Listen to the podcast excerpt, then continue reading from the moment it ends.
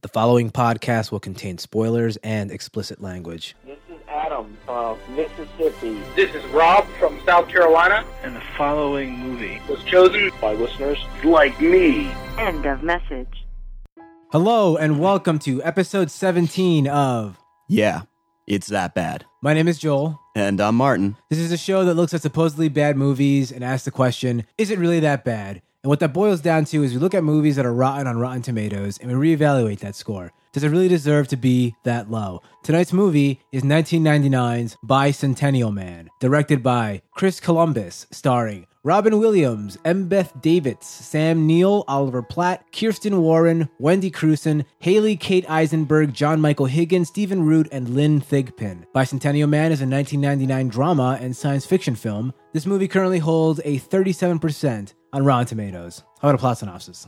The Martin family purchases a domestic android as a servant and names him Andrew. Before long, the Martins suspect that they do not have an ordinary robot on their hands. Andrew seems capable of expressing emotion and generating original thoughts, and the longer he stays with the Martins, the more strongly these human traits manifest themselves. Over the next 200 years, Andrew becomes less a machine and more a member of the family, until a mechanic tells Andrew that he might be able to turn him into a human being. This is the winner of the listener's choice poll. Let me also add that this is the first time that the winner of the listener's choice poll was the movie that we actually wanted to watch. Yeah, this is the first time that, that our choice has actually won. I thought I thought it was never going to happen. I thought that no matter what movie we picked, the opposite one would win. So yeah, so thank you very much to all the listeners. yeah, thank there. you very much. Bicentennial man, all the way. What's your history with this? I've seen this movie probably like six or seven times. no, I, I, I, I, I have. I've seen a lot, and uh, to be honest. I like this movie. I do. I, I enjoy watching it. I think I like the ideas that are presented in this movie more than I do the execution. Uh, It's not a secret, and I'm not going to keep it a secret that I am an Isaac Asimov fan. I I actually read the short story that this is based on long before I, I saw the movie, and maybe that was a mistake because the short story is really good. It's very good. This movie, on the other hand, uh, it's okay. This is probably my second time, second or maybe third time seeing it. I'm not really sure. Whatever. it was shown on TV so much. It's I for me it was hard to keep track actually because like every time it would be on, I'd be like, oh, this movie's not bad, and I'd sit down and I'd actually finish it. We got a voicemail from a listener Oh, really? about this movie. To listen to your messages, press 1. Hey guys, it is Jenny, aka Buxomia from Connecticut. I was gonna rewatch Bicentennial Man, but I figured, fuck it, I am not going through that ever again. The thing is, when this movie came out, I was 12, and uh, we needed a family appropriate movie, and because we were watching it with nine and eight year olds. So we picked Bicentennial Man because it was rated PG. Well, it wasn't very appropriate for children. There's actually a lot of bed scenes, but that's irrelevant. What's relevant is that there's no sense of space or time. I literally got jet lag. And I saw this movie once in 1999, and I still remember it as being one of the most traumatic experiences ever, to the point where I won't watch Darren Aronofsky's The Fountain because I feel like it would just be the same movie. I cannot wait to hear you guys rip this apart. Bye. End of new messages. That was- that was- That was that that was great. Yeah, yeah, yeah. All right, so let me just uh, touch on a very brief history of Bicentennial Man. Bicentennial Man is based on the novel The Positronic Man, co-written by Isaac Asimov and Robert Silverberg, which is itself based on Asimov's original novella titled The Bicentennial Man. Bicentennial Man came out during the same month as The Cider House Rules, Deuce Bigalow, Male Gigolo, The Green Mile, Any Given Sunday, Man on the Moon, Galaxy Quest, The Talented Mr. Ripley, and Fantasia 2000. With a budget of $100 million, the movie's gross revenue was only $87 million. Bicentennial Man was nominated for an Oscar for Best Makeup, as well as a Razzie for Worst Actor, Robin Williams. Okay, Martin, let's just do what we always do at the top of the show, and we'll talk about the actors and how you thought they did. All right, first up, Robin Williams, the Bicentennial Man himself. I like Robin Williams as an actor. I think that he potentially is able to deliver a really wide range of characters. He's he's played m- murderers. He's played. Uh, I mean, he's he's not just like pigeonholed into a comedic uh, role always. That being said, he really didn't bring uh, much of that to this movie, and maybe that's because he's supposed to be a robot. I prefer Robin Williams in dramatic roles. Myself. And this this one is kind of in between both worlds. They kind of wanted to have it both ways. They wanted drama, they wanted comedy. I think that that actually hurt the movie because Yeah. because the issues that are brought up in this movie are not funny in any way. And they try to like add all this comedic or uh, comedy relief to it, and it just leaves you like confused. Like, what the hell am I watching? Okay. All right, next up, Sam Neill. He was good. Yeah, he's great. I'm a big He's- I he- love he's- Sam Neill. He he he brings every every movie I watch. Sam Neill's great. Merlin. oh, Oh man, what a great miniseries! I own it. I gotta go break out my VHS and Oh, check, check he that was out. great in Merlin, and yeah, I love Sam Neill. Like you, he brings uh, an air of sophistication. Everything he does. Next, okay, next up, he was a scientist in 2012. He's a scientist in this one, Oliver Platt. Nah, Ah, what? He, he was good. I don't know. He's a good straight man. Yeah, I guess so. I don't think he really had much of uh much of like an emotional like role in this movie. He was more like like a vehicle for Robin Williams to like do like some stupid comedic joke. Okay, next up, Little Miss Hallie Kate Eisenberg, also known as the Pepsi Girl from the early 90s, and she is the sister of Jesse Eisenberg of Social Network and Zombieland fame. I thought she was all right. Her cuteness levels were through the roof. They were. She had, Um, these, she had these buck teeth that were like widely spaced apart, curly hair. She's like, oh, dimples and uh, I mean, like she was. She had to be like what seven or six years old when this movie was filmed. something So like that. for a six-year-old, I thought she did pretty good. And finally, the big heavy hitter here, Lynn Thigpen. Oh yeah. For those who don't know, she played the chief in Where in the World is Carmen Sandiego, the game she, show. She had such a small role in this movie. I don't even know why you're even bringing her up. She was in the opening credits. But yeah, and she was in the whatever the World Congress or whatever. That, she was great. Best Right, part of is the that- movie. is that- best is that- part of the movie? okay, whatever. All right, let's let's all right, let's dive into this thing. Yeah, you ready, gumshoes? Uh, okay, so this movie starts off. Sam Neill is the father of a family. What he does, I'm not really sure, but he seems pretty wealthy. I think he makes clocks Yeah, he, because he, he's he like says I'm a watchmaker of some sort, but like he must be extremely successful. They live in a really fancy home. He bought an android, brings it in to the family. He bought it as like a servant to do the housework and so okay. He picks up this robot which comes in I don't know like a eight by five comes out of a toy box or something. And Yeah, but it's the size of like a refrigerator, I guess. And it pops out and it's human being esque robot inside of it with a remote control, which is only used once. I guess to turn them on. oh yeah, and then and then after that, I guess they just throw it out, right? Like what? What? I I didn't understand what that remote was for. Were they gonna like control him and move him around like an RC car? Like I didn't get that. yeah, you're right. All right, let's talk about how he looked. The bicentennial man himself. What do you think? I actually didn't like the the character design for the androids in this movie. I, thought that they dislike it a lot. I thought like his body was like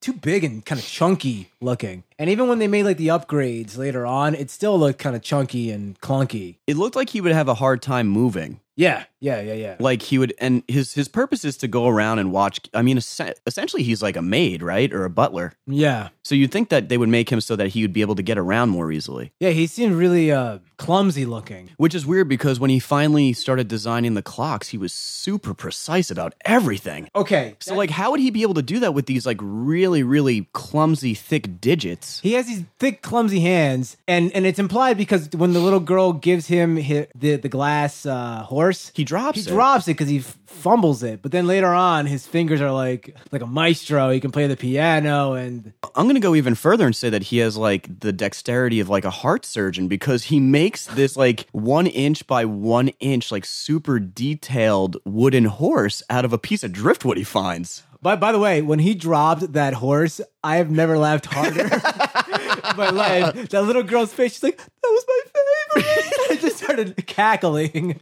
It was funny the way he dropped it because it was like it, was was done. it was motion. yeah, it was filmed in the same way that the person drops the T virus in Resident Evil, the vial that the T virus is in. Yeah, and you know, and the robot has kind of like um a his smile reminds me of like the Joker. Like he has like these these wings that like go up the side of his cheeks. Uh, to the people at home, Martin was drinking Coke Zero, and he almost, he almost spit that out everywhere. I just picture Robin Williams as the Joker. Like he's got the Joker makeup, the Heath Ledger Joker makeup. I just, I don't know. Visually, him casted as the Joker in Batman Dark Knight is funny to me.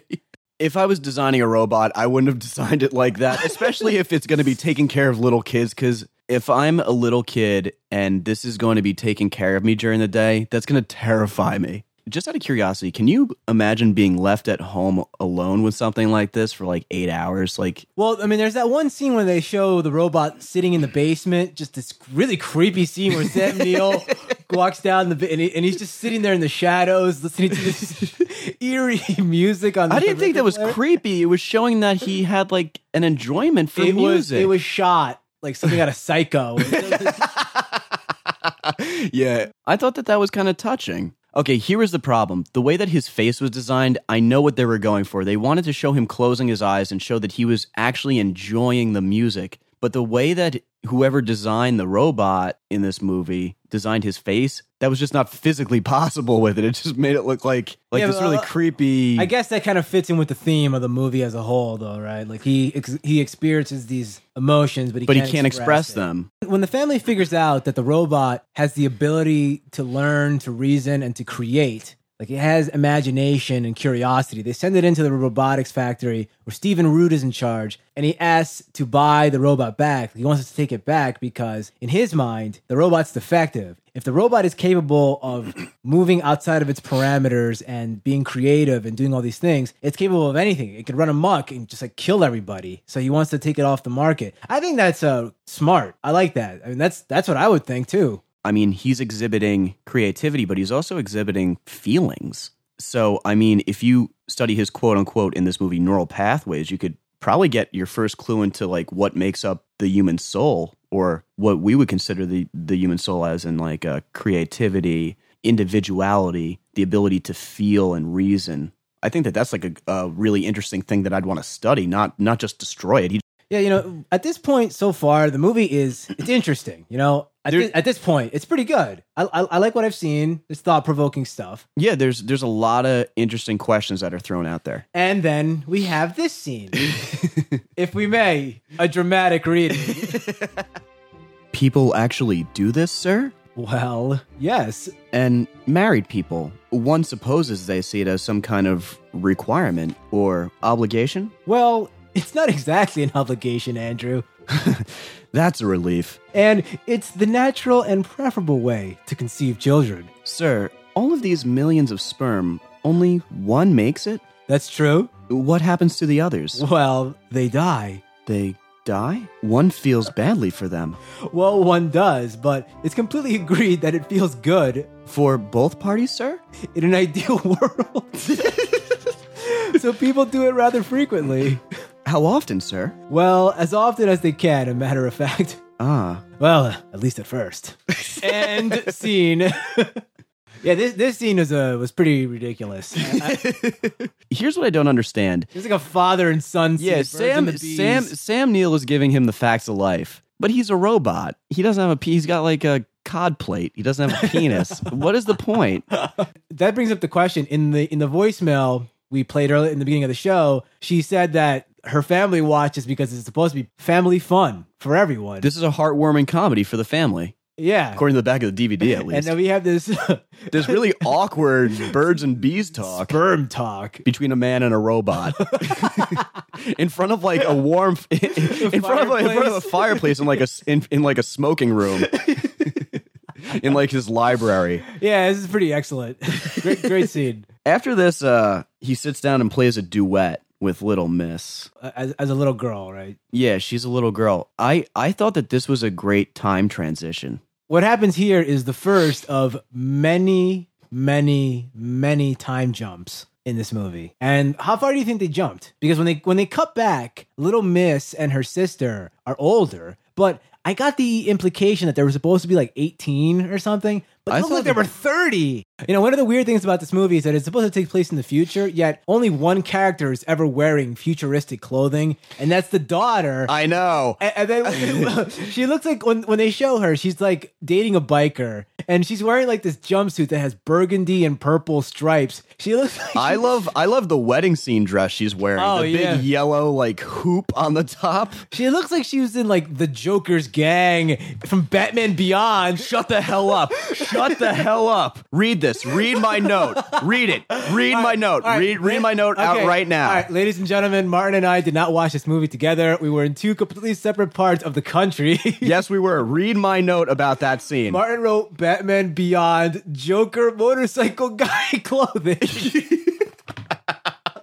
Listen, like to be close with our notes about that. What was it? It, it was law abiding citizen. law abiding the citizen where the dun like dungeon's a pretty generic term but this is a very specific reference to a very specific show and for us to have the exact same note i cannot believe that that is unbelievable Okay, after the time jump, we see that um, they go back to Stephen Root, and he wants to get these upgrades so he can get these new facial expressions, these new facial features.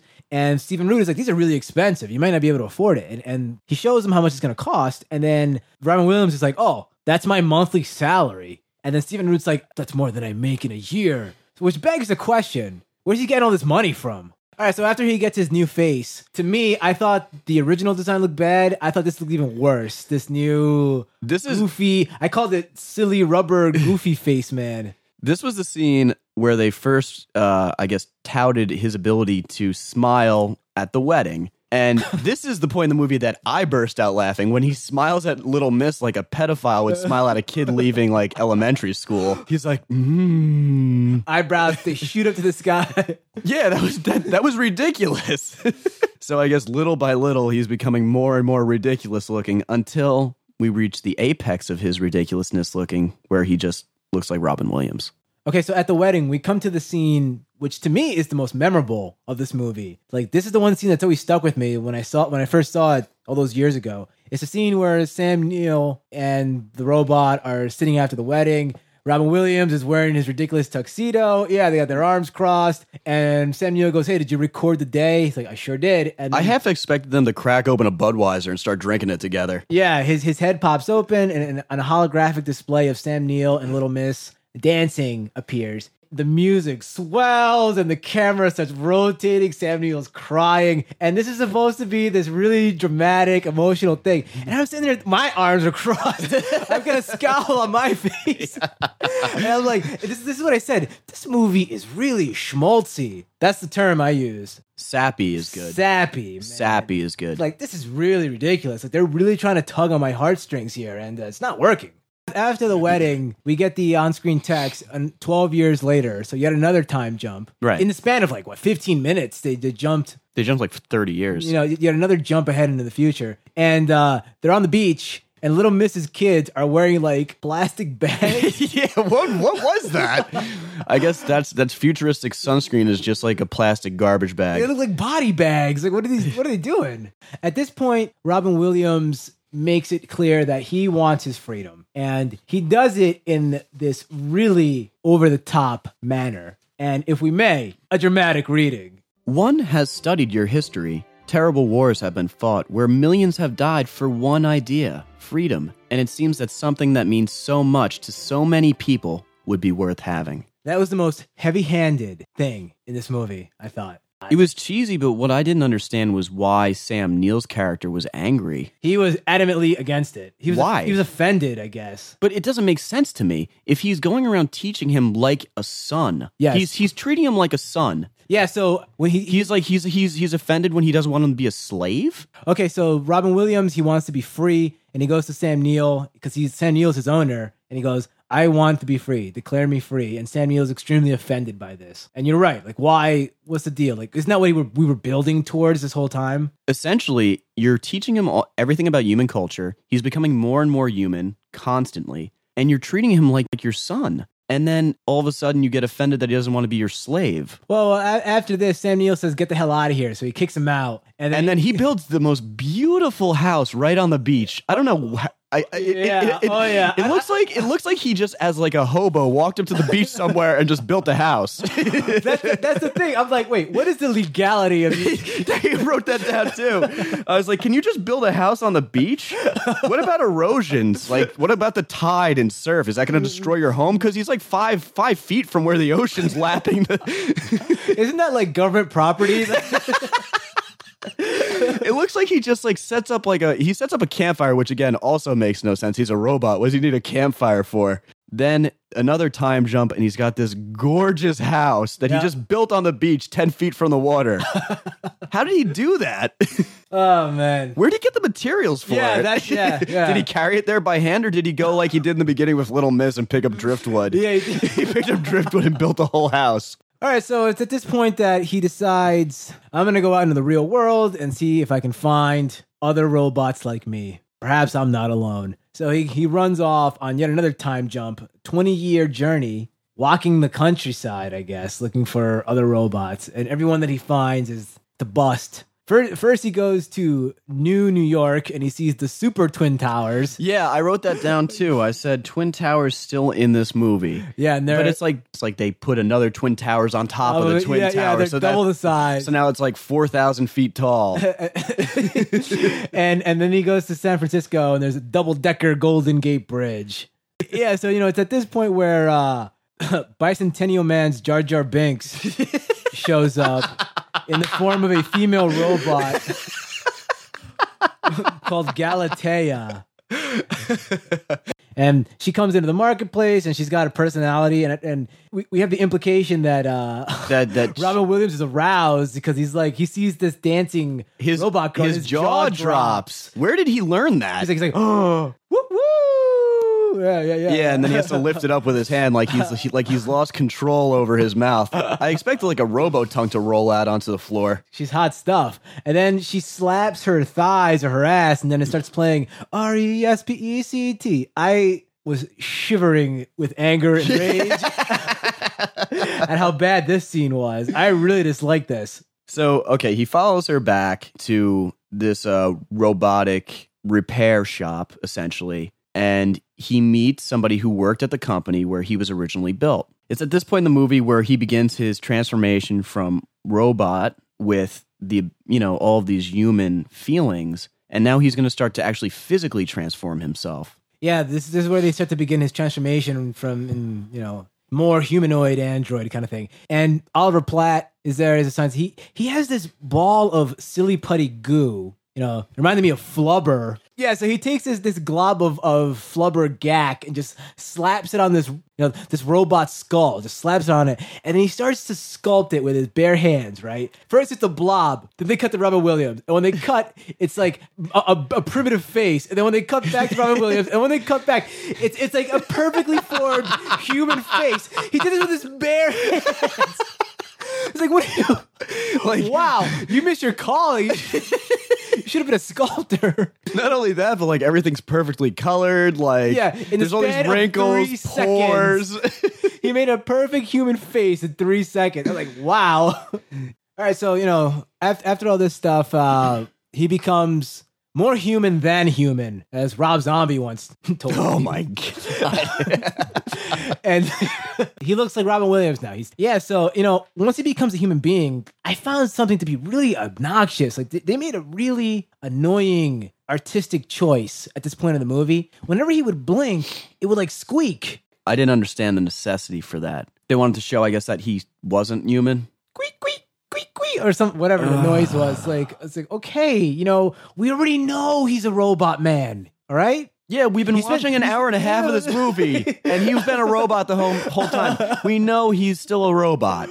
as we said, it's been 20 years. He goes back to his old home and he finds Little Miss playing the piano. And, and apparently she's gotten younger. You know, she, she found the fountain of youth somehow. Oh no, that's not the case. The reality is that Little Miss is in fact an old woman. And the woman that looks exactly like her is her granddaughter. And the way they do this is that they just have the same actress playing ah. both roles. Is this even genetically possible that you look identical to your grandmother? Not like not like, oh, you look kind of like him. No, you're the exact same person. You know what? It's really funny because like Little Mrs. character, who's an old woman now, goes, Andrew, it's all right. This happens. Genetically, sometimes it skips a generation, and I have a clone. Are they afraid that the audience get confused and just not know what to do? Like, come on, dumb. Just get another person altogether to do it. What what I don't understand is how they fall in love because You know, the, the- the, yeah, the, the, the entire first the, the entire introduction between him and Portia is just him like berating her and belittling her.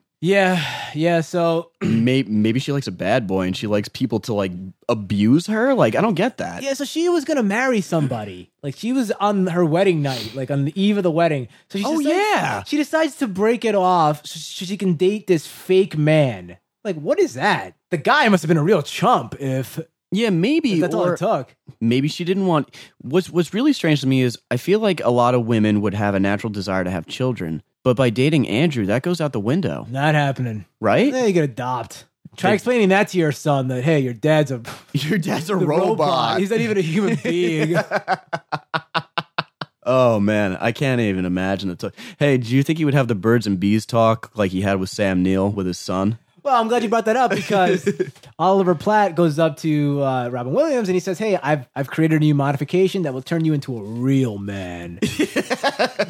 Uh, uh, once again, a final dramatic reading. What do they say? That you can lose yourself, everything, all boundaries, all time. That two bodies can become so mixed up that you don't know who's who or what's what. And just when the sweet confusion is so intense you think you're gonna die, you kind of do, leaving you alone in your separate body. But the one you love is still there. That's a miracle. You can go to heaven and come back alive. You can go back anytime you want with the one you love. And you want to experience this? Oh, yes, please.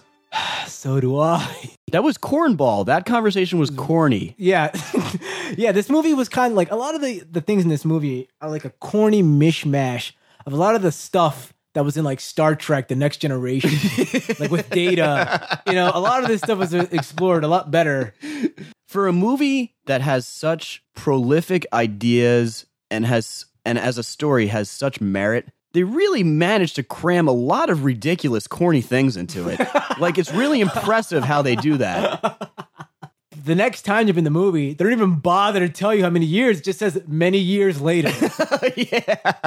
All right, so this this movie ends with the chief from Carmen Sandiego, Lynn Thigpen. She shows up and she grants him. Well, no, no. First, first he goes to World Court or whatever. Who cares? This is uh, it's over with. Man, you really don't want to talk about this movie. Like, what is going on here? she grants him the right of humanity and says, Andrew Martin, you are now officially the bicentennial man, the world's oldest human being. Besides biblical characters such as Methuselah, Methuselah, you're the you are the oldest living being. Whatever. But he sadly he dies before he gets to see it. Okay, after all this stuff, we see his wife survived him, and she turns to the nurse and says, "Hey, do me a favor, Kill me. kill me, pull, pull the plug."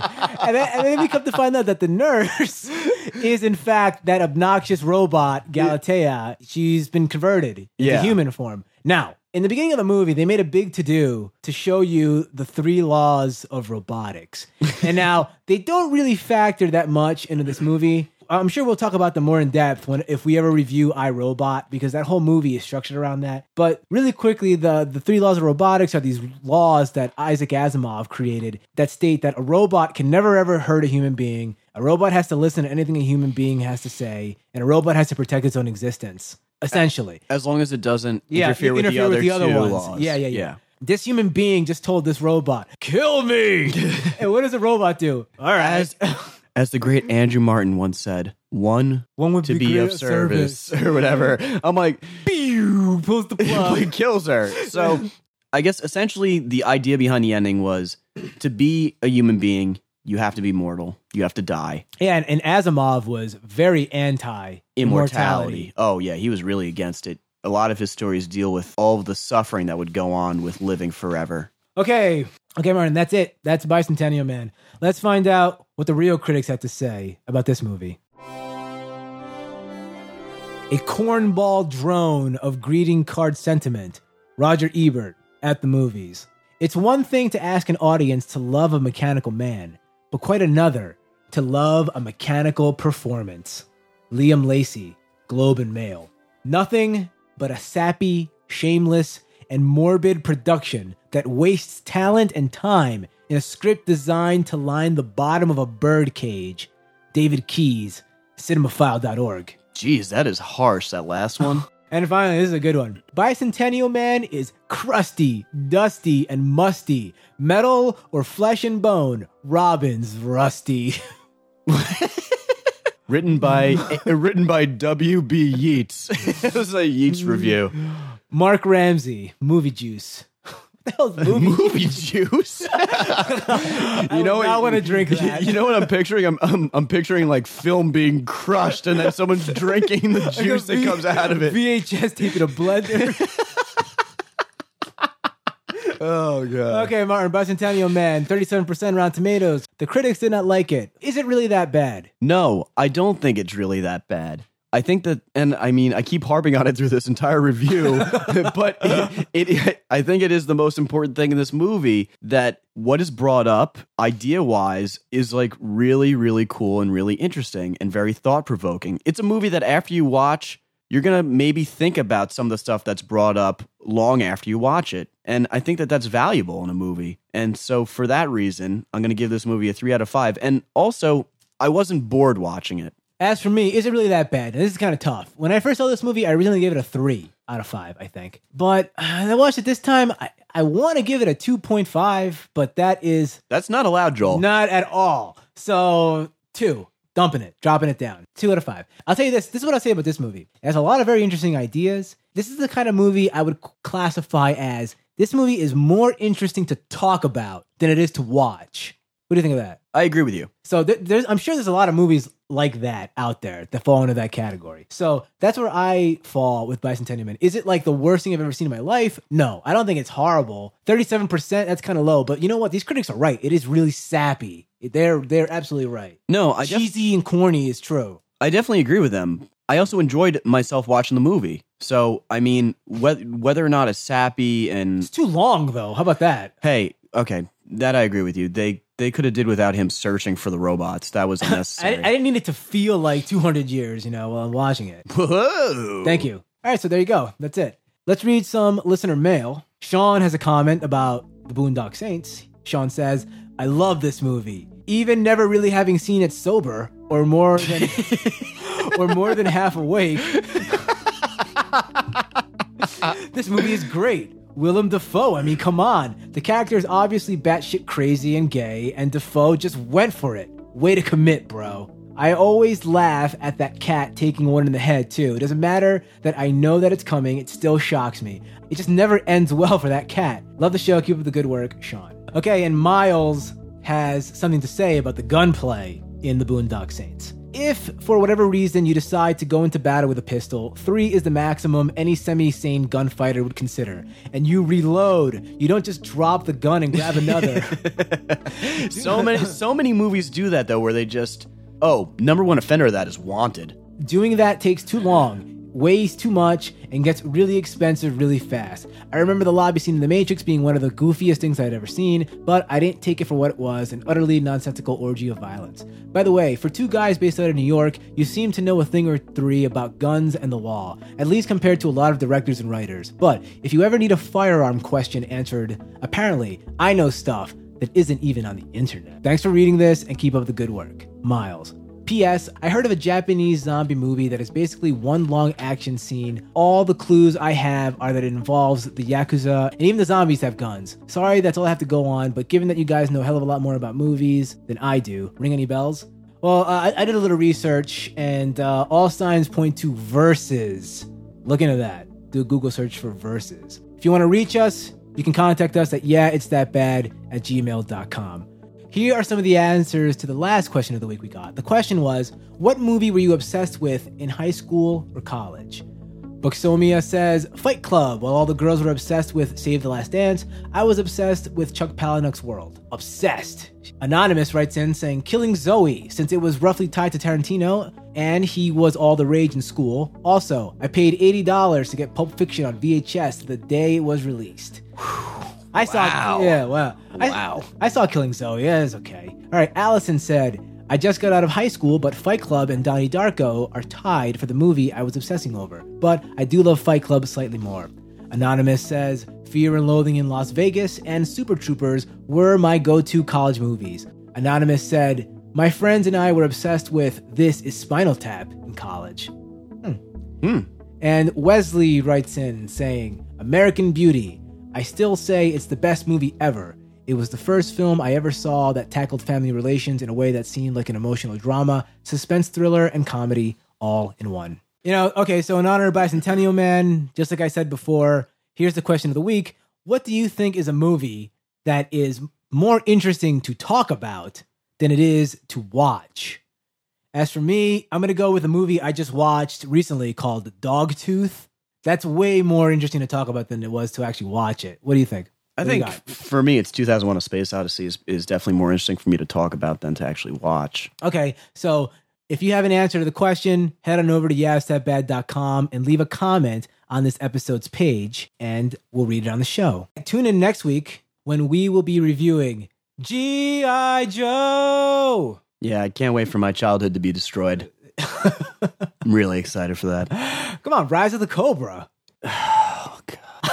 You know, as far as that cartoon show goes, it it doesn't hold up. I don't care because I still loved it. But there was like a million lasers shooting around everywhere. You know, no say- one ever got hit. Save that amazing talk for uh, Yeah, all right. for, for, for later. Okay, so tune in next week. We'll be reviewing G.I. Joe. G.I. Joe is also available on Netflix Instant, so you can play along with us at home. Now we need to announce the choices for the next Listener's Choice episode. The theme of the next Listener's Choice episode will be Video games. so the next okay, the choices are Mortal Kombat versus The Wizard, which is essentially just a video like an ad for Super Mario Brothers 3 starring Fred Savage. So Mortal Kombat, Starring Fred Savage and an autistic kid. yeah, Mortal Kombat versus The Wizard. What that is going to be a battle. You decide whatever you want. Again, both these movies are available on Netflix Instant, so you can play along with us at home. Let's see if the curse can continue to be broken and we get the movie that we want. Yeah, we, I'm not going to reveal what that is. No, no, no, of course not, or else it'll jinx it. Yeah, yeah. Okay, so to recap, next week will be G.I. Joe, and go to yeahitsthatbad.com where you can vote for either Mortal Kombat or The Wizard. Now, if you've already seen G.I. Joe, please call in with a voicemail at 973 797 Yeah, Y E A H. That's 973 797 9324. Leave us your little mini review of G.I. Joe. But also, you know, I'm going to open it up even more. I-, I want some more voicemails on the show. So if you have a question or comment about any of the previous episodes, feel free, call us, and I'll play it. Or if you just have a question or comment about anything, whatever, if it's if it's relevant enough, Yeah, as, as, as long as it's movie relevant. yeah, so give us a call. Once again, 973 797 9324. Leave us a voicemail and we will play it on the show. Okay, thanks for listening to the show. If you like what you've heard, please consider subscribing. We have a new episode every Tuesday. Please leave us a positive review on iTunes. That really helps us out. Please spread the word of the show to your friends. And you can do that by going to yeahitsthatbad.com and liking us on Facebook and talking about us on Twitter. And you can follow us on Twitter at Yeah, It's Bad. Once again, thanks for listening. See you next time.